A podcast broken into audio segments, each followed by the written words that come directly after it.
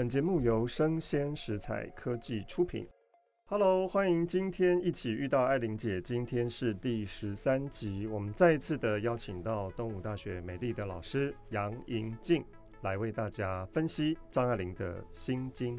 嗨，大家好，老师好。好，上一次我们谈到了三位主角，一个是许峰仪爸爸，一个是徐小涵女儿，另外一个是第三者段林清，也就是徐小涵的同学。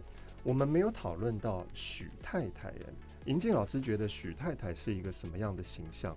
好，我觉得她是一个很特别的形象。嗯，为什么说她很特别呢？就我记得许太太刚开始一出场的时候，是从别人的嘴巴里面说出来的。嗯，对，就那个徐小涵他们家不是开 party，对，生日 party，生日会嘛。然后呢，这个他一直在讲说他爸爸怎么样，他爸爸怎么样。对。然后后来他的同学们终于在徐小涵背后问说。哎、欸欸，他没有妈妈吗？还在世吗？是死了吗？的意思。结果另外一个就说在世。好，对，另外一个就说，哎、欸，是他自己的。对，可见得他妈妈在家里面。几乎是无声的、沉默的，或者说根本不重要的，在徐小涵心里，看似不重要，隐形人般的存在，可是又无所不在，这样。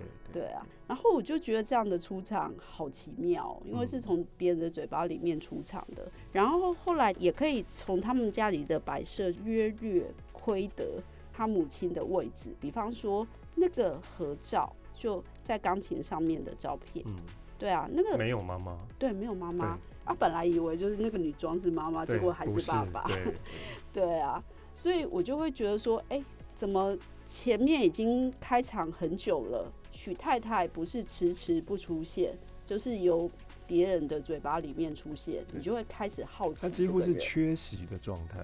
对啊。就会好奇这个人，好像也影射了张爱玲的妈妈也是缺席。嗯哼哼。然后我觉得在这边还有一个蛮有意思的地方，就是哦，这个许太太在徐小涵出生的时候，就刚我们上一集不是曾经有说过，这个徐小涵小时候算命的说会克母亲，对。然后许峰仪就说本来打算把你过继给三舅母，但是你母亲舍不得，对。那等到就是看完小说以后再看这一句，就觉得很奇妙。因为徐小涵在这个家里面长大，他其实他妈妈身体也很好啊，也没事。对。但是原来他的克母亲，就是你会开始觉得说，哎，原来不是克母亲的身体，而是在精神上虐待母亲，介入母亲跟父亲的情感，对，破坏了整个家庭。对，这种克应该是更可怕。嗯，对啊。精神的课，对，嗯，所以许太太，我觉得还算是蛮有主动性的。第一个，她主动想要突破这个宿命，她也许就不相信，反正呢就留下来，自己的儿女怎么会送给别人啊？第二个是她在小说的结尾是主动的去观察到徐小涵即将要出去去找段灵清的母亲，所以这位许太太她就跟着她的女儿到了那个地方，最后是把女儿拉走，你不要去干涉人家的生活。嗯，所以当两个人坐在黄包车上面，妈妈跟女儿皮肤贴在一起的时候，我们就看到徐小涵因为。妈妈的出现，第一个当然会有嫌恶的感觉，嗯，第二个徐小涵居然生出了一种罪疚感。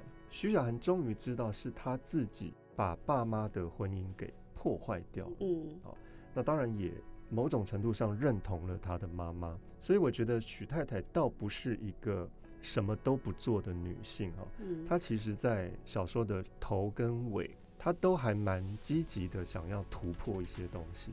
但是为什么在小说的中间，也就是在徐小涵成长的过程当中，她是没有什么作为的，甚至于几乎是看到自己的老公跟女儿在客厅里面沙发上搂搂抱抱，做一些情侣般的动作，这个妈妈是微笑着的。你觉得张爱玲想要塑造什么东西？嗯，我觉得她其实。可以有两方面来谈。嗯，第一个方面就是你要说这是一个没有作为的母亲，嗯，然后她是我们传统中的传统的那种母亲形象，就是不管先生怎么样，不管小孩怎么样，她都包容他。她就是天，对，她都会在背后默默支持他。好，这样说好像也可以。嗯、但是如果要从比较诡异、诡异的那一面来讲的话，我觉得他妈妈的什么都不管，是不是也是一种奇怪的事情？对不，对，对而且是不是刻意的？嗯，所以徐小涵曾经说过一句话，他认为妈妈在报仇。嗯，用这种看似没有作为的方式，在跟先生报仇，嗯，就让先生跟女儿一步一步的走进没有光的所在，而妈妈是不跟随在后面的，对，就让你们陷入情感的泥淖里，而他最后是那个得胜者。这个妈妈会有这么恐怖吗？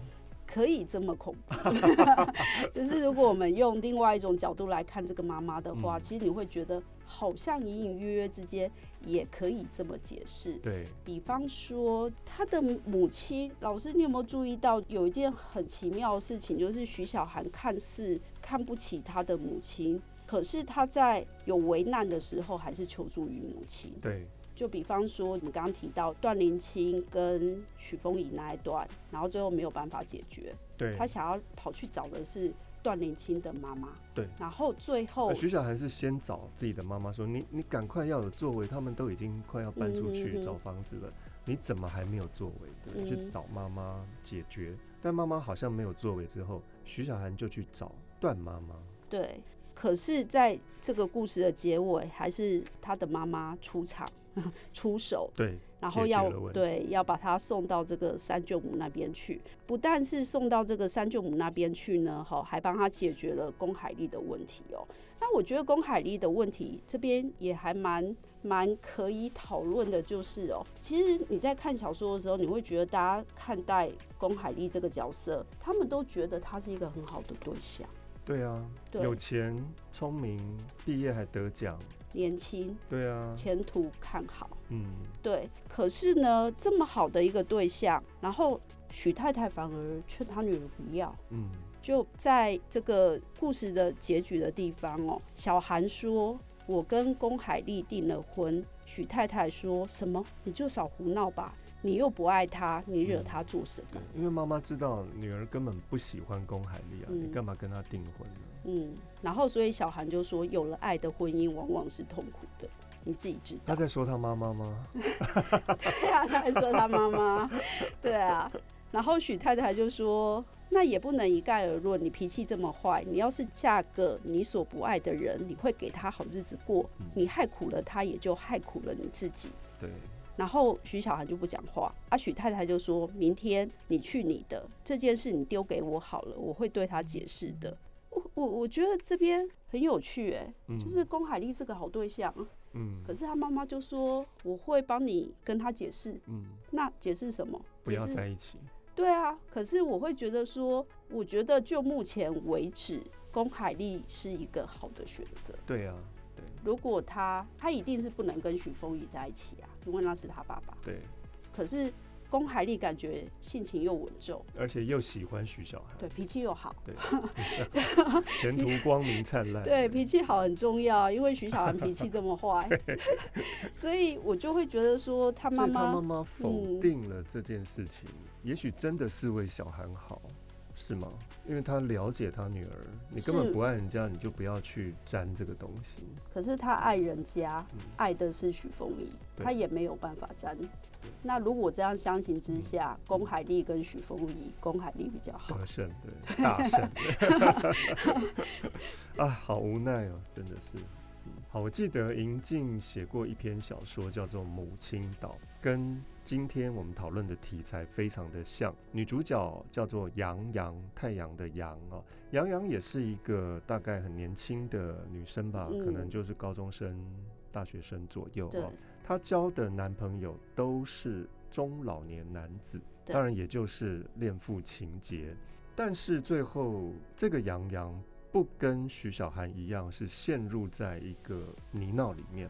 杨洋是自己解决了自己的问题，好，她怀孕了，她怀了男朋友的身孕，而且小说的最后是杨洋跟自己的爸爸躺在情趣的旅馆里，那我看到这个小说，我觉得太令人诧异了。为什么银静老师会写出这样的小说来？那个结局真的是我觉得漂亮到让我吓到。像那样的结局，就是我会故意安排，当他怀着身孕，然后他本来是要跟另外一个像他爸爸的男生约会，对，然后在旅馆里面，结果后来那个男生没有办法来，对。然后他就打电话给他的父亲说：“哎，你不是要度假吗？那来吧。”就找自己的父亲来当情人。然后而且在情趣旅馆，那很尴尬哎。对，很尴尬啊。可是你就会觉得说，好像是一个希望，就是肚子里面的小孩跟。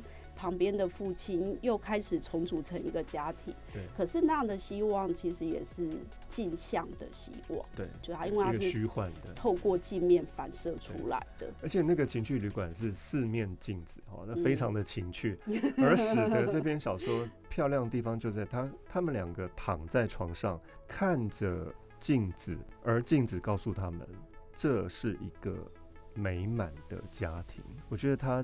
那个讽刺的力道实在是太强劲了，推荐各位去看银静老师新出的一本书，叫做《沙漏之家》，是他的短篇小说集，里面就有这一篇《母亲岛》啊，岛屿的岛，我觉得写得非常的好，完全突破了一九四三年新经小说的困境。我记得另外还有一篇是《美丽的人生》，银静老师要不要介绍一下？也是小孩跟妈妈的故事。对，他其实就是他的故事。其实还蛮简单的哦，她就是一个在乡下花莲乡下的一个女孩，然后被一个年轻的大学生骗了。后来这个这个女孩怀孕了，结果后来这个大学生就一走了之，然后她就要去台北找到这一位这一位男性。怎么找啊？找不到吧？对啊，就是人家就是给他那个，就是他的同学或者是学弟呀、学妹啊，哦，就是循线去，对，然后给他联络方式。嗯、可是呢，因为这个这个女孩她已经把小孩生下来了，嗯、可是这是一个有缺陷的小孩，哦，哦，他是一个聋哑的小孩。对，那他其实，在平常的这个过程里面，他就有拼命的想要让他的小孩讲话。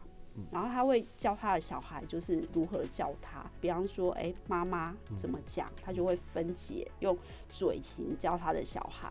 然后可是他小孩就一直学不会哦。后来他就再三的盘算说，如果他带着这样的小孩上台北，真的找到那个那个那个年轻的男大生，嗯，可是。这个男大生会不会因为就是他的小孩是有缺陷的，反而，而不要他？对，反而更不想要他，因为本来就已经不想要，就抛弃了。现在又找来，啊、又看到是聋哑小孩，更加强他抛弃的意愿，对不对？对啊。结果怎么办呢？结果后来就是在呃，因为那时候刚好爆发了铁路严重脱轨的事件，嗯、所以他们必须要转换不同的班车，然后花了非常多的时间才上来台北。结果没想到呢，在中途的某一站。他的小孩就不见了，可是他那时候内心也很挣扎，嗯、就是小孩不见了，嗯、那我到底要不要回去找？小孩不见了、啊、是好事吗？还是坏事？他是一件好事，那真的太可怕了。对，也许妈妈觉得可以，啊，不见就算了，终于卸下了生命当中的无法承受的重量。对，因为他为了那个小孩而承受了非常多的流言蜚语，然后就是在那个。动摇的时候，小孩就再也找不到了。后来就是这个这个女主角美丽，因为叫美丽的人生嘛。对。美丽到了台北之后呢，就在台北遇到了一个健康的小孩。嗯。她决定要替换那个小孩。嗯。把他当做是自己生。她随便牵一个小孩，我觉得这个妈妈实在太可怕了。你会怎么怎么想到这样的情节？我觉得她整个是。剪断了所谓的传统家庭妈妈跟小孩之间的联系，居然银静老师塑造了一个随时可以把小孩丢掉，然后随时可以签另外一个小孩来替换的这样的一个妈妈，真的是很超现实或者是超越时代的。其实我那时候写的时候，我没有办法预设后来的发展。嗯，好像小说家都是这样哦。然后我记得这一篇作品，后来我去投了某一个文学奖，结果在那个决审会议的时候，评审就问我说：“为什么要把小孩丢掉？”然后我说我不知道为什么，但是就是写到那边，那个小孩应该要被丢掉，哦，他就被丢掉了。某某某种力量去牵引着你写成这个样子。对，但是我那时候觉得非常有趣的，就是在那个评审会议里面，有评审是怀抱着强烈的道德观。哦，他觉得不应该鼓励这样的小说得奖。对，在谴责这样的小说。对，他实在是太触碰到伦理的底线了。嗯，嗯，对，我没有读过一篇小说是妈妈有这种狠劲，或者是那种无所谓的感觉，去面对他的小孩。但我觉得在张爱玲小说里面有同样的味道哦，因为张爱玲她一九四零年代写散文的时候，就已经告诉所有的读者说，小孩是一种不幸的，小孩是一种仇恨的东西。所以我想，张爱玲会把父亲、母亲、小孩之间的关系处理成这个样子，应该是基于她对人世间的这样的观察。而且在张爱玲的其他的，例如说《小团圆》里面，当张爱玲自己在写可能是自己堕胎的经验的时候，嗯嗯，她就在写说，那个小孩生在马桶里面，像是一块木头，然后长得很可怕，眼睛非常的大。没想到一冲水，他就下去了。那下去之后呢，也没有任何的依依不舍，或者是有任何的依恋，事情就结束了。嗯，好，所以我想张爱玲是这样子在面对所谓的伦理道德传统的家庭。这个家庭在银静老师小说里面，我觉得也写得很露骨，而且很彻底，也就是质疑现代家庭的那种紧密的联系。这本小说实在是非常的精彩，《沙漏人生》。沙漏之家。沙，沙漏之家，请各位立刻上博客来注意一下啊！我觉得每一篇都会让你张大嘴巴。好，我们回到心经来。上一集，银静老师提到了在独白的楼梯里面，徐小涵跟段林清可以作为一体两面来解读。其实，在小说里面呢。张爱玲有给我们提示哦，因为徐小涵跟段林清在照镜子哦。银静老师对这段有没有什么特别的想法？好，那我先前情提要一下，就是这时候呢，吼，这个段林清呢要自弹自唱，然后这个徐小涵就说我们两个一起唱。那这个林青笑着坐在钢琴前面，说我嗓子不好，你唱吧，我弹琴。小涵道：“不不不，你得陪我，有生人在做，我怯场呢。”好，然后最后他们就唱完了，大家就拍拍手，小孩也跟着拍手。最后这个许峰仪都说：“哎，你怎么跟着也拍起手来？”许小涵就说：“我没有唱啊，我只不过虚虚的张张嘴，壮壮林青的胆罢了。爸爸，林青的嗓子怎么样？”结果许峰仪就答非所问说：“你们两个长得有点像。”嗯，好，他在闪避问题。然后这边我想要讲的是第一个就是镜像的概念。徐小涵撑在琴上，搭在林青肩上，可是唱的是段林琴。嗯，徐小涵张嘴，然后他是没有声音的。嗯，但是发生的是段林琴。哦，有点像双簧那种感觉。对。然后接着就是镜子的段落。林青说：“真的吗？”两个人走到一张落地镜前面照了一照，林青看上去凝重些，小韩仿佛是他立在水边，倒映着的影子，处处比他短一点，流动闪烁。众人道：“倒的确有几分相像。”好。这边呢，其实会看到，就是张爱玲在写的倒映者的影子是谁？是徐小涵。对，那反而主体是段林清，嗯，对，倒映是徐小涵，那整个翻转了整篇小说的架构。对，所以就可以隐隐的看出，这个段林清已经在慢慢的威胁到这个徐小涵的地位了。他好像是一种自我的分裂，因为两个人很像，然后又通过镜子哦。所以，呃，在独白的楼梯里面，我们在象征意义上几乎是可以视为是徐小涵自己在楼梯里面自言自语，嗯、他刻意的把自己对父亲的欲望压抑下来。嗯、但是呢，我们很确定他对于父亲是有强大的欲望的。好，所以这会提到自我分裂啊，这个自我分裂很有趣，呃，因为我们在张爱玲的其他小说里面也不断地看到这个东西作为一种基底，或者是人格的原型，不断地变化成为不同的角色。那段灵清长得很像许小涵这件事情呢，也作为许丰宜他找了一个女儿的替代品这样的前提。所以我觉得段灵清她是一个很可怜的女孩哈，她其实可能也猜到自己是一个替代品吧，但是她也愿意上阵，因为许风仪可以给她一些经济上面的支柱。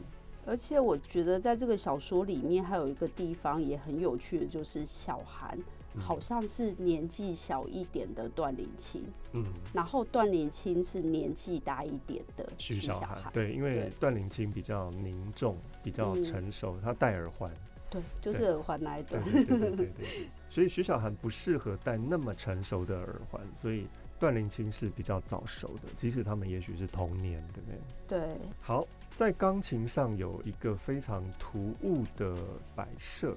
我们上一集银静老师也提到了，有一张父亲的照片，有一张小涵的照片，但是没有许太太的照片啊，所以很多的来客都以为在许丰仪的照片的下面还附了一张女装的照片，是不是许太太？结果不是，它是许丰仪小的时候被打扮成女装的照片。那为什么这张照片会附在许峰仪的照片的前面？它是比较小张的啊，为什么要这样布置啊？银静老师有没有想法？嗯，我其实，在看这个的时候，我的想法就很单纯，就是在这个家里面，他爸爸其实不需要，就是他爸爸是一个非常自我的人，嗯，他可以不需要任何人。因为甚至他自己可以扮装成女人，嗯，对，所以他的家里面没有他的另外一半的照片，嗯，然后就连就是看似可以接近另一半地位的女儿，都只是可以替换，就是永远都有年轻的女孩可以，嗯、就是像像的女孩可以补上来。所以我觉得他爸爸应该不爱任何人，就是他只爱他自己，他只在意他自己，只顾虑自己的欲望。甚至连他太太他都不理了。好，这个女装会让我联想到张爱玲，她的爸爸。也曾经在小时候被打扮成为女装。嗯，第一个线索是在《小团圆》里面，张爱玲的父亲曾经被他爸爸的妈妈，也就是祖母打扮成为女装，原因是因为这个祖母怕他的儿子学坏，跟其他的小男孩在一起啊，所以刻意的打扮成为女装，嗯，让其他的男孩不要接近这个男孩。这个在对照记里面也有描述哈，所以张爱玲就把她自己的生命的经验放在了心经里面，来让她的父亲也穿着女装，而且照片是摆在钢琴上面，这是一个非常诡异的图像啊。那如果以弗洛伊德的精神分析学来看，我们似乎找不到一个答案，到底为什么要这样摆设？嗯，但我从另外一个精神分析学家，他叫做。克莱恩发现到，克莱恩他归结女性的焦虑是来自于自己内心的伊底巴斯的冲突，因为女儿始终焦虑的是，如果她恋父啊，她始终焦虑的是父亲的阴茎是放在母亲的身体里面，所以她不欢迎这样的安排。在这个小女孩的心里面，她觉得坏母亲不断的在。攻击自己，或者说那个坏母亲会转化成为她的自虐的倾向，不断的在攻击自己啊。所以呢，在这样的女孩的心目当中，潜意识里面，她可能希望保留的不是那个进入母亲身体的父亲，而是一个不曾进入母亲身体的另外一个父亲。那那个父亲可能就会被转化成为一个。没有阴茎的父亲，嗯，那是比较干净的，比较属于女儿自己的，或者是他根本就不属于妈妈的那个父亲的形象，所以会产生一种阉割父亲的潜意识的欲望。而钢琴上面的这张照片，也许就是克莱恩所说的女儿的这种阉割父亲的欲望。所以这张照片很明显的放在客厅的钢琴上面，我觉得是徐小涵拥抱他父亲的方式。因为在那张照片里面，这个爸爸是失去跟妈妈做爱的能力的，所以以至于徐小涵会觉得他想要崇拜的是那一个父亲，是那个比较干净的父亲。那我想这里，嗯，隐约的呈现出徐小涵很深刻的对于父亲的欲望。他不要那个父亲，他要这个父亲啊，他认同的是这个父亲。好，其实，在张爱玲的散文当中，我们也隐隐约约看到张爱玲是迷恋他自己的父亲的哦。我在私语当中看到了这一段，张爱玲说：“我喜欢鸦片的云雾。”雾一样的阳光，屋里乱摊着小报，直到现在，大叠的小报仍然给我一种回家的感觉。看着小报和我父亲谈谈亲戚间的笑话，我知道他是寂寞的，在寂寞的时候，他喜欢我。我们也在其他的篇章里面读到张爱玲曾经在观察他父亲背书的样子。觉得父亲背书非常的流畅，在背四书五经啊，非常的流畅，最后会发出一声感叹：是什么样的父亲能够把四书五经背到这么样的熟练？而女儿是坐在后面，几乎是欣赏着自己的父亲的。所以，即使在张爱玲的其他作品当中，对于父亲是充满恨意，但是我觉得至少在这两段里面。我们看到了张爱玲对父亲的一种崇拜性，也让我连接到在《心经》这篇小说里面，张爱玲曾经说：“男人多少都得有值得崇拜的地方了，女人才会喜欢他。”好，所以呃，这篇小说其实带有丰富的张爱玲自己的影子在里面。那不晓得这点上面，尹静老师有没有其他的发现？好，我我突然想到这个。现实生活的张爱玲，她先后有过两任丈夫，对对，对，一任是这个第一任是胡兰成，他好像大张爱玲十四岁，对。然后第二任是赖雅，他大张爱玲二十九岁，对，更多了，加倍。哇，这样子这样想起来，张爱玲现实生活中的张爱玲是不是也会有点恋恋父？对，也许吧。她觉得这样的男人会弥补。他自己某一块缺乏的地方。好，最后呢，我们发现到，其实徐小涵不是那么的可恶哈。虽然他一直说谎，一直欺骗，一直玩弄人家，但徐小涵最后是有一种罪疚感的。这个罪疚感是他发现到自己成为破碎的家庭的元凶，他破坏了他的爸爸妈妈的婚姻。以至于徐小涵最后有点承认自己的错误。好，张爱玲是这样写的：小涵哭了起来，他犯了罪，他将他父母之间的爱慢吞吞地杀死了，一块一块割碎了爱的凌迟。雨从帘幕下面横扫进来，大点大点寒飕飕地落在腿上。我想这就是张爱玲在塑造人物的参差对照。前面我们看到她公主病，看到她这么的自恋，看到她欺骗，看到她玩弄同学，看到她对妈妈是这样的态度哦。但其实她最后是知道自己有错了，所以那种罪疚感是很浓重的。我们这篇小说的段灵清跟徐小涵几乎是同一个人。他的人格的分裂，我们看到了一个人是选择了承认、认同现实，另外一个人是否认了现实。我们先说这个否认现实，他不愿意进到社会里面，或者是他宁愿沉溺在伊底帕斯情节里面的那个徐小涵，叫做段灵清，他继续会跟许丰仪在一起，而另外那个认同社会的，决定要离开父亲的。暂时到三舅母家那边去，甚至于已经跟龚海丽订了婚姻的那个徐小涵，他决定要走出自己的路。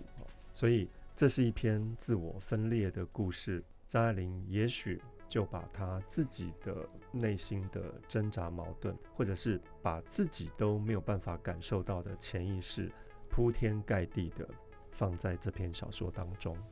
好，今天非常谢谢银静老师来跟我们讨论《心经》，希望没有吓到观众。这是一篇真的是十分骇人的小说，哈，那个“骇”是惊骇的“骇”。好，再次谢谢银静老师，谢谢，期待我们再次的遇到艾玲姐，拜拜，拜拜。